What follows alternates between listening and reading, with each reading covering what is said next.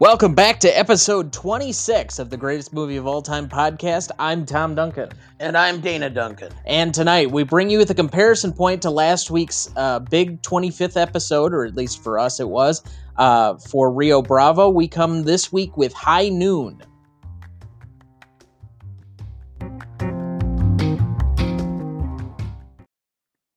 So this was a movie that you had suggested after last week, uh, given how um, Rio Bravo, specifically by Hawks and the Duke, um, John Wayne had made that movie, uh, or at least have notably said they made that movie in contrast uh, to this one. So you wanted to do a compare and contrast, but uh, let's take it from our normal uh, starting point. And what is your connection to this movie? It's a film that I uh, had always heard about and had not seen until, oh boy, not that long ago. Maybe five, six years ago. I had never seen. Maybe I'd seen bits and pieces of it, but I had never seen the full film until then. Um, in fact, this is one of the. I think I've only seen it one other time, or the first time I saw it, and maybe one other time since we watched it again this week, preparing for this uh, taping. So it is a highly notable film. It's on a lot of people's, um, you know, like best all-time movies list. Um, and so you know, I've I've mentioned it possibly on the podcast before that uh, I've been trying to do this movie project for about five years to watch every uh, Best Picture winner and every AFI Top 100 on both the 1998 and uh, 2007 lists. And this is one of those that has appeared on both AFI lists where I'm kind of burying the lead a little bit um, with that already. But that being said, um, I think the first time I watched this was in the last two years, and I'm pretty sure you've watched it both times with me. Um, I think this is one we watched together a couple of years ago.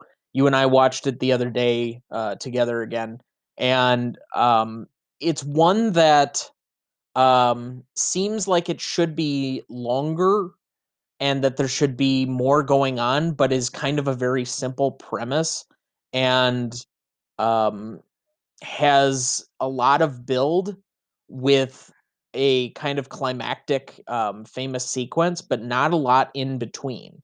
Uh, most of it has to do with a lot of dialogue and moral discussion uh, going on within the the realm of the movie, and it was kind of um, anti-western that it didn't have more um, action sequences didn't have more um, you know chase scenes anything of that nature there was there's really only the gunfight at the end um, and the rest of it is the build up toward that. So uh, i will dive into this. So the basic plot summary. Former Marshal Will Kane, played by Gary Cooper, is preparing to leave the small town of Hadleyville, New Mexico, with his new bride, Amy played by Grace Kelly, when he learns that local criminal uh, Frank Miller has been set free and is coming to seek revenge on the marshal who turned him in. When he starts recruiting deputies to fight Miller, Kane is discouraged to find that the people of Hadleyville turn cowardly when the time comes for a showdown, and he must face Miller and his cronies alone. I mean, to a certain extent, that entire plot summary has um, basically covered the first hour of the movie, and this is an only an hour and 24 minute movie. Correct. And the interesting thing is, is I don't know if you noticed it, but it's a movie that's in real time. Yes. The the event is supposed to happen at high noon when the train arrives and he gets notification for it about an hour and 20 minutes before it happens. Right. And so from 20 minutes to 11 until noon, you see him going through the preparation of getting to uh, or getting prepared for the contest that will happen at or after high noon. It, so it's actually a keen way of doing it. I thought it was kind of uh, unique because I don't know if I've ever seen a movie where the entire thing is in real time. So it it does remind me more of the uh, because we're in a more modern sense, but uh, the way they used to do the TV show 24, and so that everything else was in in real time in that. But um, this is the first one that I know of, at least from a movie standpoint, that really uh, puts together that device. And the other or other notable thing um, about the movie is how uh, present in a lot of the framing of certain shots clocks are. It's in the background, and you can constantly see them almost everywhere you go in town. Every time you have a major scene change, it's visible over somebody's shoulder, or um, it's just off uh, of center, or uh, something else that's going on, and you get this um, impending doom sort of pressure that builds and builds and builds until its ultimate conclusion. And I think, as far as um, stealing my own thunder, I think it's a wonderful use of um, set spacing and camera work to incorporate all of those things as not only a visual but um, a emotional sense with how they're doing it. It does. Um, the, there are very few um, directors that I really think highlight or are able to use camera work, uh, cinematographers even, um, to their advantage to really um, create a um, emotional sense or the the right type of emotional reaction from the audience. But in this case, this one really worked for me. I yeah, I agree that there was a certain element of that, and then the use of the the camera and the shot. It's a much more visual movie than it is a uh, a a, uh, um, a movie with dialogue. It's in some ways Hitchcock did most of his visually, and a lot of times the lines were just meant to get from one visual to the next. And in this case, there's a lot of time that's spent with just the background noise or the, the background music from Dimitri Tiomkin um, that uh, fills it in. It's just Gary Cooper walking through town, Gary Cooper going to this location, you know, etc. And there's a lot of uh, of silent moments in the film that convey the mood and the atmosphere uh, as much as anything. So I'm gonna. I, I'm sorry, I didn't get that sense at all. I think this is a dialogue heavy movie, and the dialogue is what really um, puts this uh, in another category because the only way uh, you were going to get um, certain moralities from this movie that you really wanted to because and I again I'm kind of stealing my own thunder as to um, how I'm going to uh, talk about or what is this movie about. But ultimately, you don't get the same allegory um, of the guy standing up for the lost cause without all of the dialogue in between. And most of this movie for me was not um, background or him doing certain things or him just riding a horse or whatever else. It's the dialogue in between characters and how they relate to each other and everybody's uh, how they approach the event that's going to be happening in an hour. Well, an hour and 20 minutes. They they they got an actor to play the part. This is of course after John Wayne turned it down and Montgomery Clift turned it down. Oh, but, I was not aware of that, but okay. Um, but again, this is a situation where they got an actor who's notoriously uh, silent a lot of the time. He he didn't speak much and and kind of almost struggled to say lines at times by his just yes. general nature. And that they played that up. It, you I don't think you really paid attention.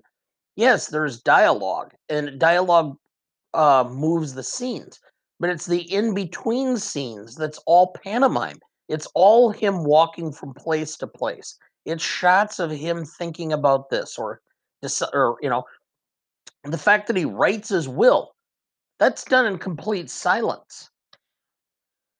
Yeah, okay. I, I can highlight those pieces, but I think the parts where this movie is at its strength core is all of the um, conversations that he has inevitably with everybody else. The one thing I'll say, and it's why, if anything, that I'm critical of this movie, I didn't think Gary Cooper was the right choice for this role. I know that's um, heretical, but I didn't think he played it that well. Um, you know, the the Gary Cooper esque nature, and it's commonly defined by the the Tony Soprano line, um, the strong but silent type. Um, I I don't get the same level of strength that other people do with him in this role. And to me, he seems to have um, the weird cliche of the quivering lip throughout the majority of the film. It's something he doesn't want to do. He's regretfully decided that it's the thing he has to do, and that ultimately um, he tries to find every way in which to either back out of it or uh, figure out a way of making the odds in his favor, and he can't do it. But he eventually has to acquiesce. And even in saying that, I'm kind of talking myself more into him, which is weird that I'm kind of talking talking my way around the conversation. But ultimately, like he did not leave a lasting impression. If there's anybody from this movie that uh, left a lasting impression, I think it has more to do with um, you know the the writing, directing, and all the stuff surrounding the production, as opposed to anybody particularly that was in it. Even the villain, like the the normal antagonist, is um, what or you would say is normally Frank Miller. I would argue that the primary antagonist of this entire thing is um, Will Kane himself and time. Yes. And so that creates a much different dichotomy than the uh, normal old west of, well, we got some bad guy and I got to go out and face him and kill him. And that sort of like mentality that um, was pervasive so I, I do think this is in a lot of ways, you know, I, I know a lot of people think that Unforgiven is the anti-Western or that it like um w- was the one that kind of uh redid the genre for the more modern Western.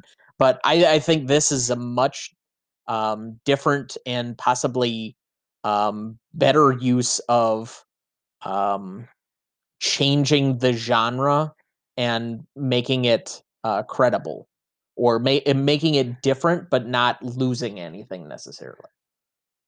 Well, this film was different than a lot of the westerns because it did kind of turn the typical formula on its ear. But I'm not necessarily saying that it's for the better. Um, I I have a lot of personal things about this movie that uh, I just don't en- I don't envision Gary Cooper as being heroic in this film. No. And and that's that's, that's the one place where like even his um strength in the end of it, I I I I guess that might be the place that I was trying to get to and I may not have gotten well, around to. And this is some of the things I've read about Howard Hawks and his opinion of this is is that's exactly the same thing they all or Hawks actually thought, and I actually agree with him on this point, that the more heroic person in this entire film is Grace Kelly, because she ultimately kills one of the villains, uh, even though she's a Quaker and opposes violence. She does it to save her husband. Well, only at the urging, like she has to go through some level of a transformation of sorts but only at the urging of Helen Ramirez. So, uh, all right. Uh, we forgot to get to the recognition portion of things. I should um, at least cover that, and then we'll move on to the next um, piece that we always do. But uh, recognition wise, this was nominated for Best Picture in 1952, uh, for director um, for Fred Zinnemann, screenplay for uh, Carl Foreman, uh, and it won Best Actor for Cooper, editing, original score, and song. It was one of the 25 original inductees into the first National Film Registry class. It appeared on the 1998 AFI Top 100 list at number 33. It was the 2001 um, number 20 entry at 100 Years, 100 Thrills. 2003's 100 Years, 100 Heroes and Villains as Will Kane as the number five hero of all time. The 2004 AFI 100 Years 100 Songs for High Noon at number 25. The 2005 AFI 100 Years of Film Scores at number 10 all time.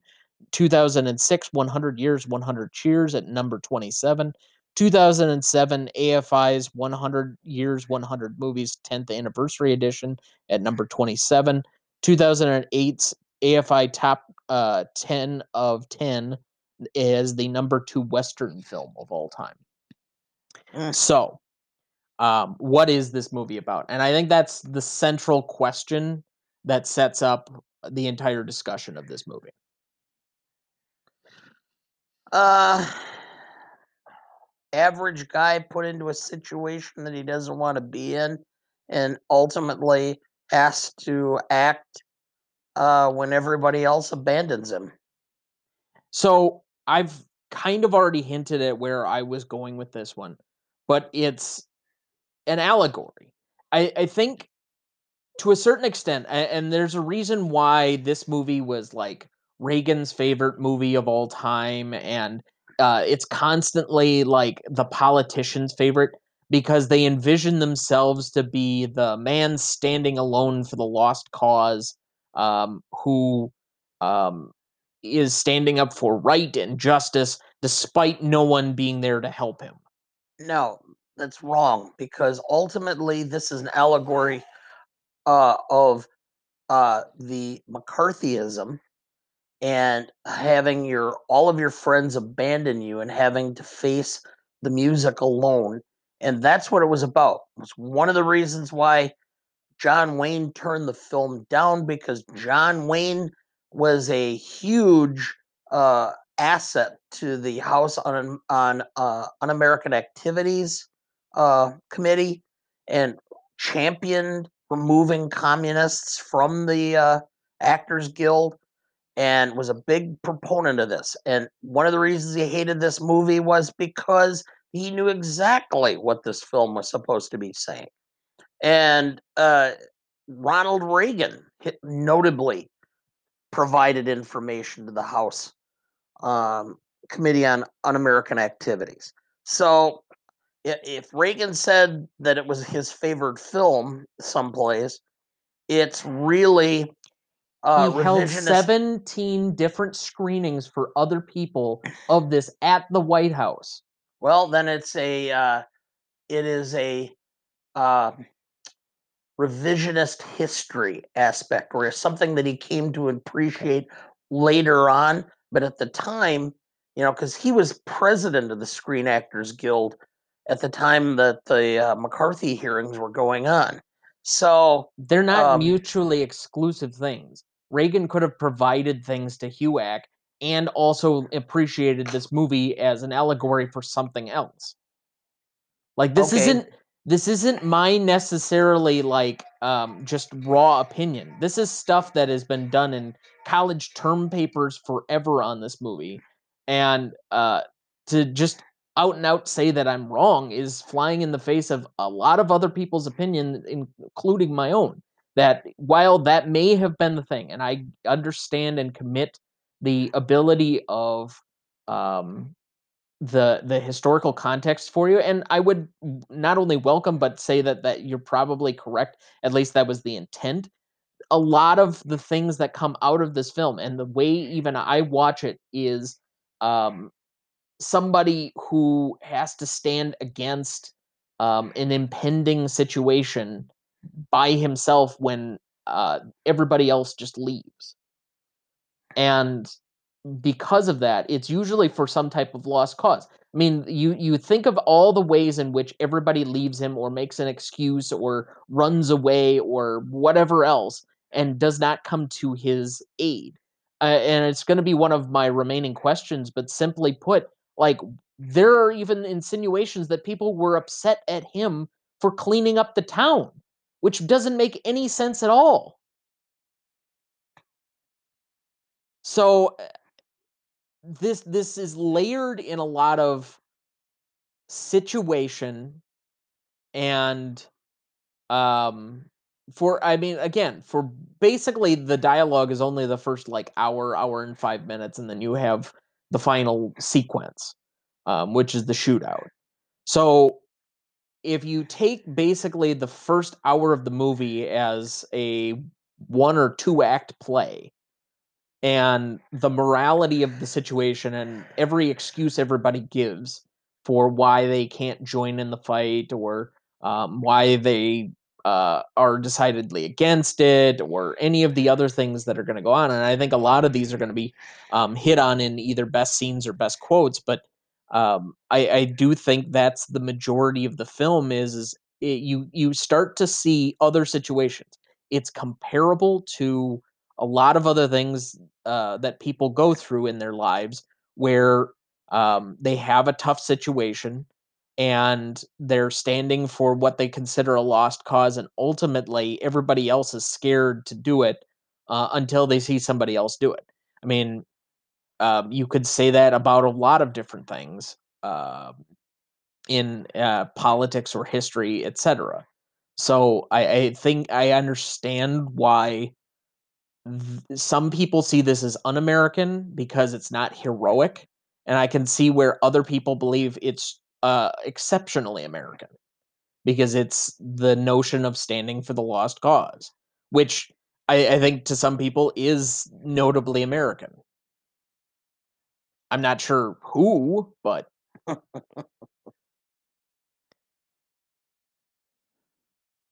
I don't know. I, I all right. So let, let's get into the next portions of it. So, um, who was your best performer?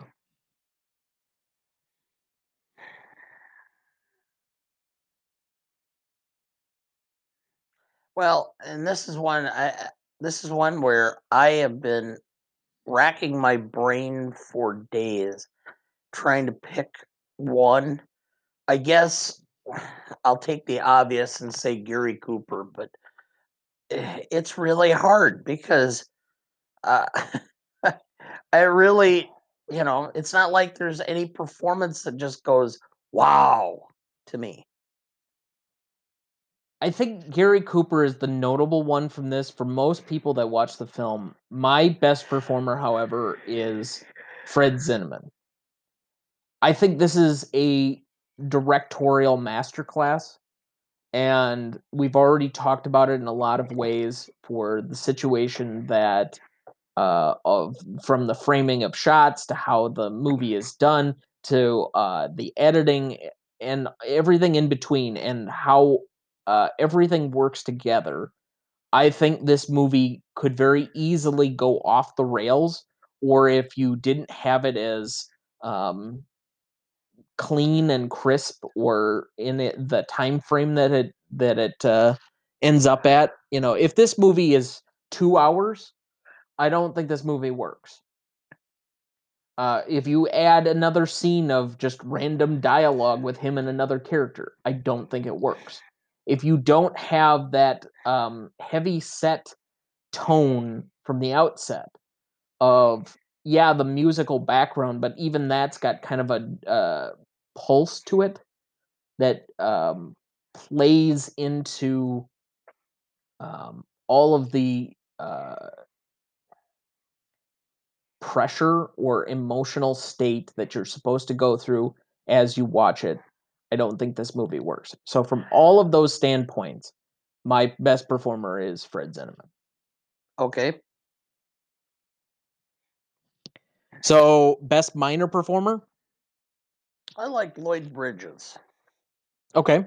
I thought it was obvious to me when you're watching this that Lloyd Bridges had talent and had a stage presence um, that was going to be able to, you know, produce. I, you know, after having watched this and considered, it's to me, it's a little odd that he never really became the the movie star that I thought he might be or could have been. He did a lot on television with uh, Sea Hunt and such, you know. but uh, he's a character that will definitely come up in a different movie that we're eventually going to cover. I just for the the part that he played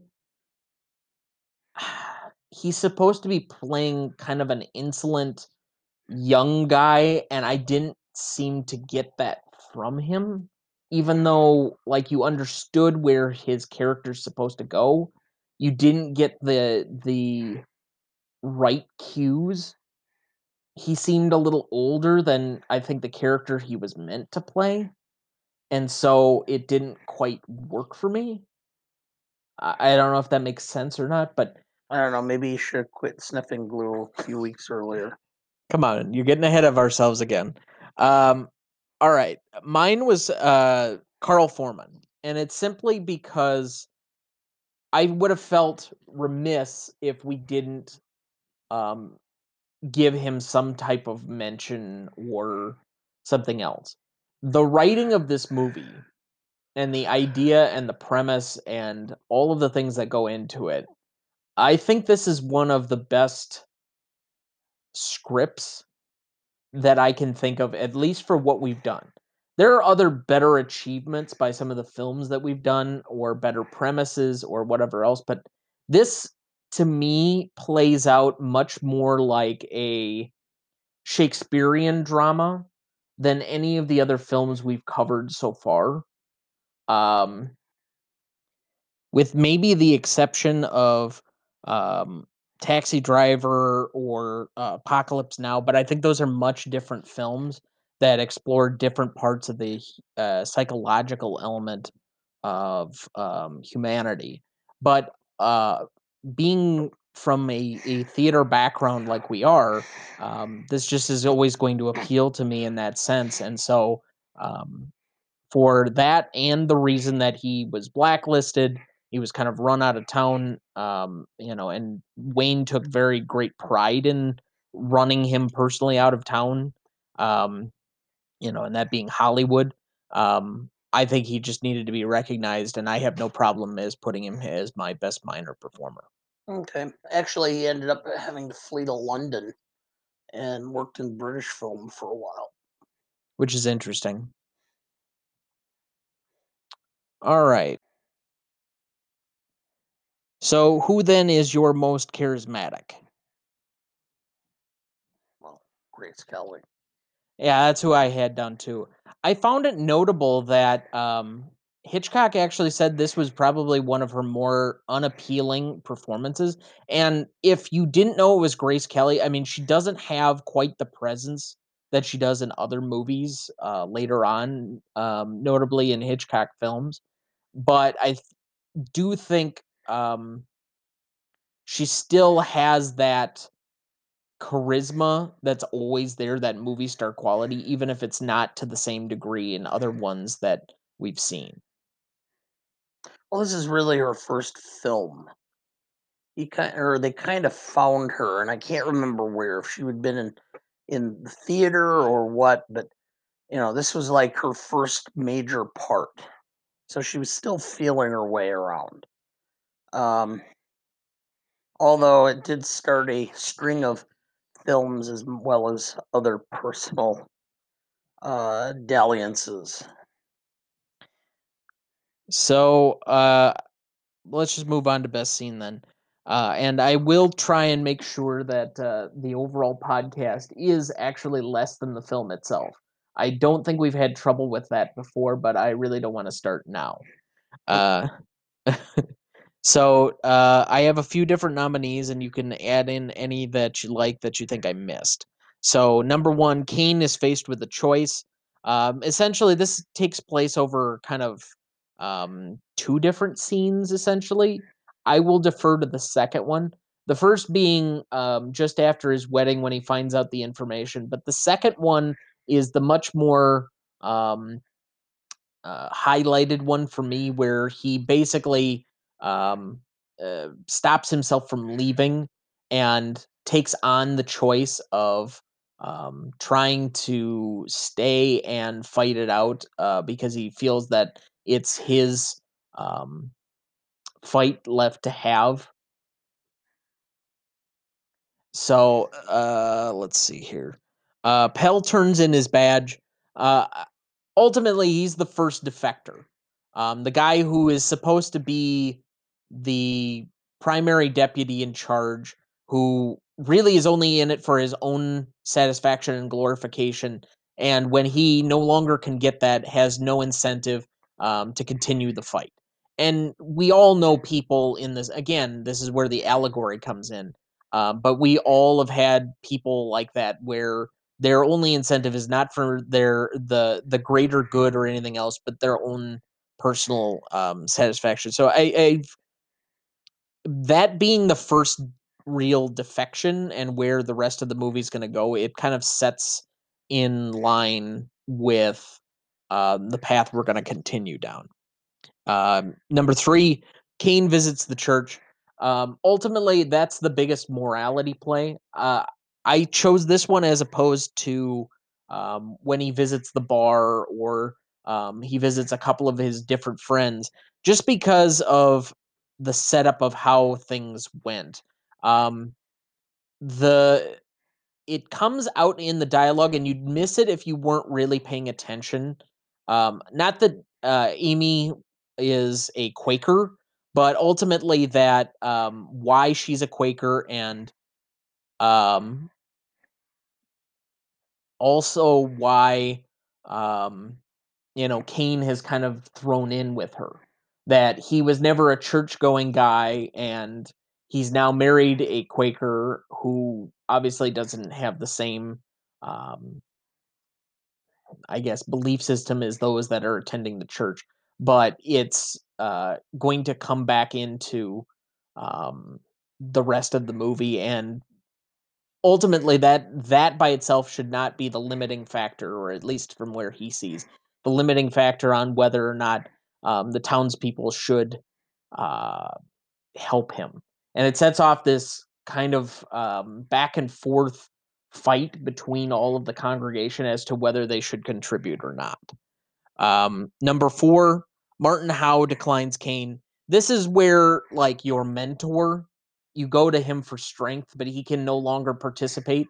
And it, it's similar. So you were listening to, um, or not listening, but watching that um, uh, lecture series today with um, John Cleese, and you made comments of how like um, jaded and cynical he gets, and I immediately thought of this character, and this seems to be a lot of people that have fought the good fight. Uh, you could say this is Tommy Lee Jones's character and um, like ending sequence of No Country for Old Men. That you put in all of this hard work throughout your life, um, and ultimately you get a rusted tin star at the end of it, and that's the only thing you have to show for a lifetime of fighting the good fight or the lost cause. And so, because of that, he's become jaded and cynical and um, doesn't want to get in the fight. And again, this is another one of those where we're highlighting this uh, morality distinction or why certain people are doing it. One by one by one, you get why no one is going to help him. And, you know, they all flee or they all do their own thing. So, number four, and I think this kind of is a consequential scene as we've kind of hinted at already if we haven't outright said something but the meeting between amy and helen ramirez and it's going to come up in quotes uh, more specifically as i highlight certain things but I, I just think that the ending sequence and where uh, amy comes in in order to um, cast aside her own belief system in nonviolence in order to help will in the end doesn't happen without um, the urging of Helen Ramirez and how prominent a role she has specifically to um, the interplay of this entire film. Uh, so I, I, I think if anything, as far as the two women, other than the situation where Amy actually um, participates in the shootout, I think this is probably the most consequential scene for both of them as um, eh, larger supporting characters. Um, Pell fights Kane. Um, this is kind of one of those where it comes to a head, and um, Lloyd Bridges and Gary Cooper get into that fist fight in the barn. And again, this is another one that's going to come up in quotes um, that I have eventually, but uh, it's it's well, I'll save it kind of more for the quotes section of things. I'll just highlight that um, there are a lot of things that kind of come out as to um, the motivations of the characters and how they um, intersparse, and then it boils over into um, a fight because this is maybe the one redeeming scene for Pell up until the point where they get into a fist fight because he's trying to get Cooper to move on and not have to fight it anymore and see the world maybe in the same um, self-aggrandizing sense, but um, he ultimately foregoes that for the um, greater good. Uh, and then finally, the last scene, the shootout. Okay. So, is there any of those that I missed that you would highlight? Uh, the scene of uh, Keen in the bar asking for Okay.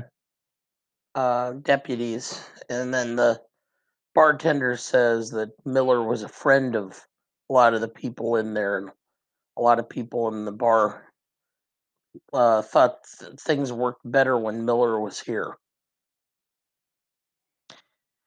Okay. Any particular reason for nominating that one?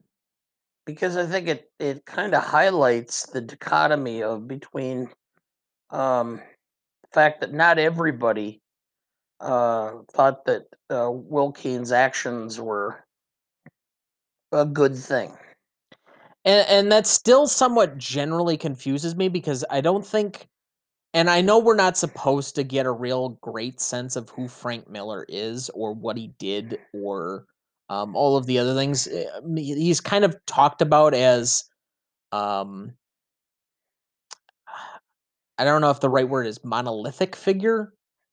Um, that he's it, it's kind of in the same way that like um certain shows. So Big Bang Theory talked about Howard's mom, or Frasier um, talks about Maris, or you know these people that are off screen that you build up such a uh, particular character build of them, but they don't appear. The one exception being that Frank Miller does appear, but like other than the action sequences, he has almost no lines.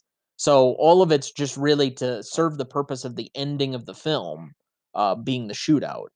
So I, I guess that's where I the one place that if there were there was some more clarity as to what this uh, was supposed to be, that it might um, improve the film. But I also don't want to like you know have a whole five minute scene on who Frank Miller is in order to give us the exposition that we need. He's a MacGuffin. Yeah.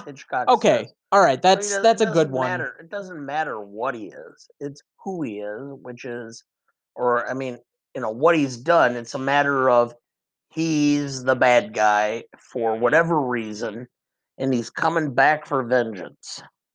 Yeah.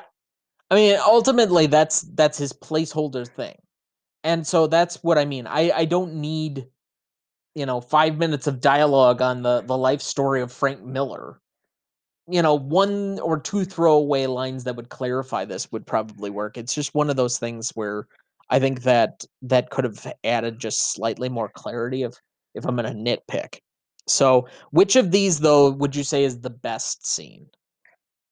Um, the best scene that I love is uh, um, well, it was Gary Cooper and Lon Chaney Jr. You know, it's just the the last hope that you have the person that you thought you could rely on more than anybody else, and even they let you down. So that's his mentor? Yes. Okay. So that was the character's name is Martin Howe. And yes. that's the one I ended up going with as well. Um I think I would almost nominate it for favorite scene, but I think I'm gonna go with the shootout, just you know, because it kind of caps or um again that's that's a linchpin scene where if that doesn't work then the rest of it doesn't work either again. But that uh, you could say that a lot of different things within this film because of um the operating style. So um but yeah i i, I think that's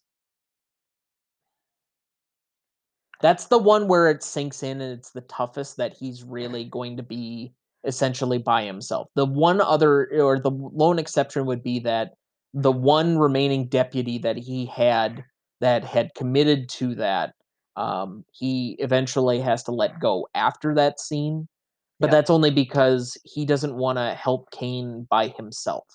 He doesn't just want to be the two of them. Had it been a group of people, he would have gladly joined. But with it just being Will, um, you know that that's something he's not willing to go for. So that would be the lone exception. But this is kind of the last um, desperate line of uh, help, and to see There was almost no one there, and so this was Yeah, a this didn't make a ton of money. yeah, this was a film that um, was the critics loved, the public was like, eh, and I, I really don't think it had a narrative that really transcend the film until much later. I think it became more popular for people watching it for the first time ten or fifteen years later than it did when it was released. And I find that to be the case of a lot of the movies that are going to end up on our film that they get a second life. Uh, sometimes because they're maybe a little bit ahead of um, things that are to come. Um, I can see this in a few other um, war films to a certain extent. Like I, the closest thing comparably, it's not the same war, but it, as far as pictures, I see a lot of influences from the Hurt Locker to this. Kind Yes. of stripped down. Um, you get it in a very small uh, core of people. It's a different kind of movie, and it's a different war entirely. But there, there are so many.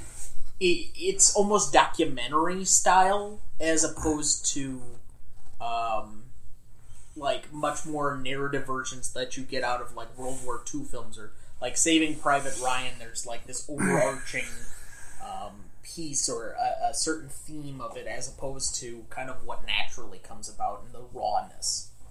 Well, you mentioned the Hurt Locker, and and it, that's one of the things that early on attracted me to your mother when we were dating. Was is all of a sudden she'll find something that really trips her trigger, and this was a or the Hurt Locker was a film that no one had talked about. I had not heard. She heard a piece on it on the radio and determined that we absolutely had to go. And we went to a matinee on a Saturday afternoon and watched The Hurt Locker. And I think there were maybe two or three other people in the theater when we watched it. And that's the same thought process. That this is a film that there was not a lot of people that really appreciated it or what it was trying to accomplish. So, So for novelty, I went with an eight. Oh, I suppose I should just back up a second. That our average score then came out to a five point seven five. Anyway, moving forward, I, I put novelty at an eight.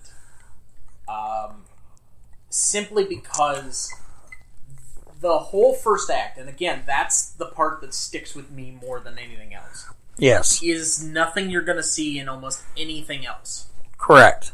And from that standpoint alone, the authenticity that you get from uh, Ermey for kind of that happy accident we talked about, um, I think kind of makes this much more novel. Now, again, there are some pieces of this. There, like his whole mantra. We only just burgeoned on it a little bit, and again, a disclaimer, but the whole conversation, and then him going and asking specific soldiers uh, if they sucked dicks.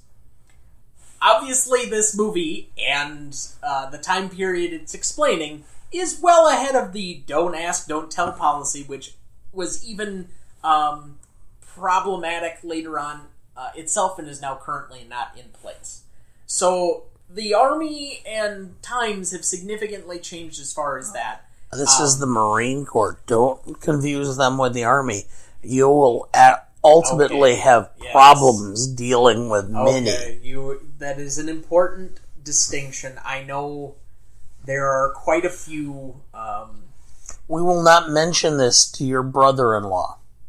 yes, I I know that Marines Marines take are themselves very, very Marines seriously. are a ten. The Army is about a seven. The uh, Navy is about a six, and the Air Force is about a two on the toughness scale. I'm not going to go into that. That's not my diagnosis. That's not mine. I'm just relating what I hear from a Marine. okay. I'm, I'm not even going to go here or there. But ultimately, though, I'll put this um, the novelty aspects of it.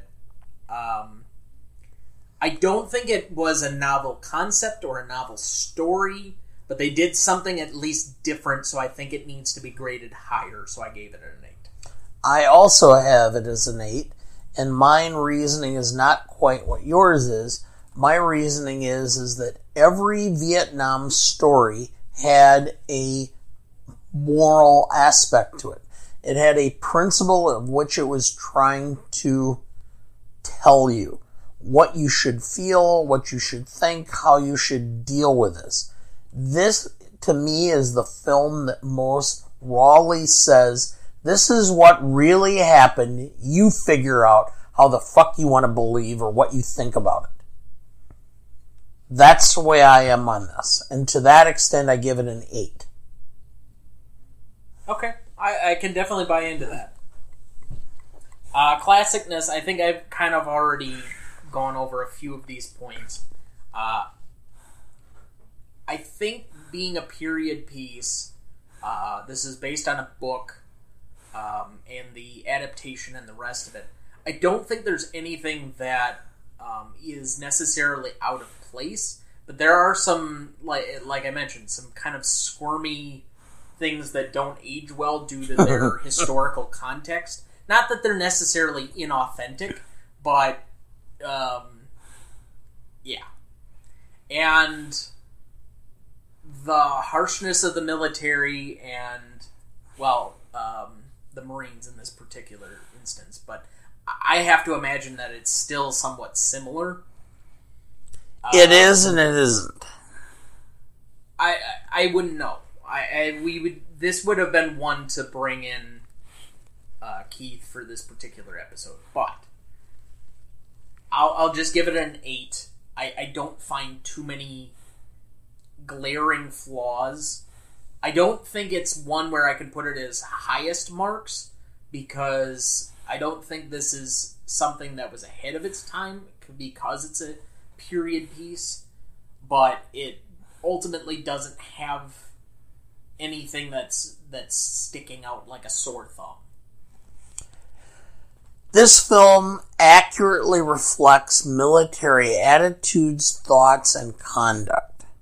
The problem and the history of military uh, behavior in general, as a student of military history, is that the military reflects the attitudes, thoughts, and beliefs from five years before. So when you're talking about the Civil War, where they now have rifles, they're still trying to get within uh, 50 yards of each other when the guns they have are able to shoot accurately 100 to 120 yards. Um, it's the same principle World War One. We're now having trench warfare, uh, which started in the Civil War, and we have to accommodate. It's the same situation here. The the army integrated when uh, that was ordered by Truman in '48. It uh, had to happen in Korea. There was ramifications. It continued. By Vietnam, that ramification lessened. Now we have the Army, Marines, military in general having to accommodate sexual orientation. This film is a relic of the pre era of that, and it reflects that. So, to that extent, seven. Okay, I think for an average of seven point five, I uh, you know that that certainly um, is within the range. I, I, you know, I'm not gonna have one huge issue one way or the other. Now, again, our most subjective one. This is the one where I, I guess I felt the most strongly, and I, I really kind of came down on this number almost immediately after finishing the film. Three and a half. It's such a Which category? rewatchability. You didn't mention that, by the way. I thought I did, but okay. Well, good catch. Um, but rewatchability, I had it a three and a half. This is such a difficult movie in stretches to watch, and I, I think that's the case for all of the. Like honestly, the Deer Hunter, Platoon, uh. Full Metal Jacket, uh, Apocalypse Now. Um, none of those films is one where I'm like eagerly going back to watch um, or one that like I can rewatch multiple times. These have such a slog, um, difficult, shock value nature to them that that's part of the effect and what they want you to pull out of this. So for that, I'm not going to say it's unwatchable. I don't think there are um, issues with again, this isn't the worst movie that I'm like objecting to watching, but it's certainly not one that I'm gonna put on uh, voluntarily unless like there's a reason to put it on. Well, let's put it this way. I saw this movie 33 years ago. I am now 56. If I watch this movie again in 33 years, that'll be about right. So at that point in time, I will be 89. That's well within the realm of what we should do. Um, So one and a half. uh, I had 2.5 because, um, you know, the fact is, is I give two to any film I would ever rewatch again, no matter what. But, you know, as being somebody that's a student military, I have, and for the audience, I have certain health issues that have existed since I was a child that basically precluded me from any kind of military service. But I also was in that era between uh, Vietnam and Reagan where I was becoming a young adult and, you know, on and on and on. So I have great respect for military service and for those who have sacrificed whether time, um, emotion, or life. Um, but I also am greatly pleased by the fact that I did not serve and have to go endure some of that stuff. So to that extent, I have a great respect for it and understand, I think, as much as I can from having not been through it. But this is not a film that, if it's on next week, I'm going to go, hey, let's watch Full Metal Jacket. No. Yeah, it, it's it's gonna be a while unless there's again a reason to see it. Um, it it's certainly not one I'm I'm going back to. Um, so with the uh, audience score, uh, a 94% for a 9.4, um, added to our rest of our total, that comes out to 40.65 and number 24 on our current list of uh, 27 films. So, It's about right.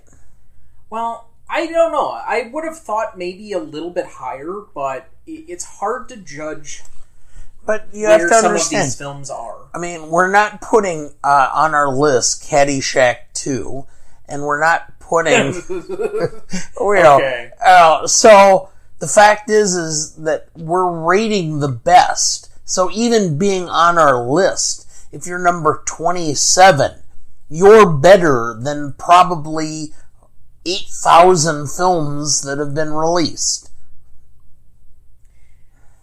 Yeah. Okay. Uh, like, frankly, in order to get on this list, you have to have had some level of notoriety to begin with, or like have some level of audience or following or Yes, this is, legacy this, value. this is not Beer Fest. Okay, now now you're hitting a little below the belt. Yeah. It's okay to love really ridiculously stupid movies like Dude, Where's My Car? Yes, That it not going to be covering for this. No, absolutely not. Sweet, Dude, what does mine say? sweet. Uh, the only remaining question I really only had, um, I mean, I'm not going to nitpick this thing, but uh, is just kind of how Pyle got all of got the full magazine and the rifle into the bathroom without anyone noticing till the middle of the night. But again, that's you're kind of going past the point. Really? You know, I'm shocked. All right, I have now. I I just last week had my thirty first, thirty second anniversary. Okay, so I have been sleeping with the same woman for 32 years.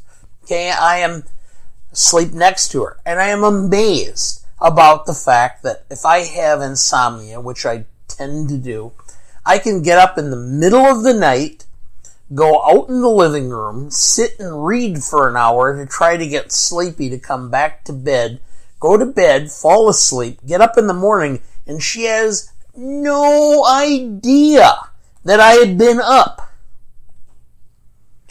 Okay? So the fact that he can get up with a full metal jacket and go to the bathroom is not out of the realm of possibility. We're talking about men who have been running 15 miles in boots, who have been, you know, crawling through an obstacle course. They're exhausted the fact that they're sleeping soundly, whatever. That doesn't. That's the least uh, important aspect of this film that I saw. Again, it was just a remaining question. Okay, well, I think I've resolved that. Uh, no, but okay, I'm not gonna nitpick it because there was also the guard watch. Okay, you, your your point had nothing to do with any of that. So, any other remaining thoughts or questions you had on the on the movie? Um. Now, one thing I would point out is is that the uh, the scene that really culminates the film ultimately, you know, Joker throughout the film is a little above the normal aspect of what the Marine Corps expects and wants.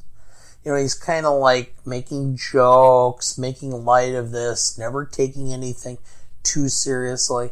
And ultimately, the last real major scene is the sniper and the fact that she's pleading, you know, because she's dying, but it's a slow, agonizing death, asking for pleading with them to just kill her, to put her out of her misery.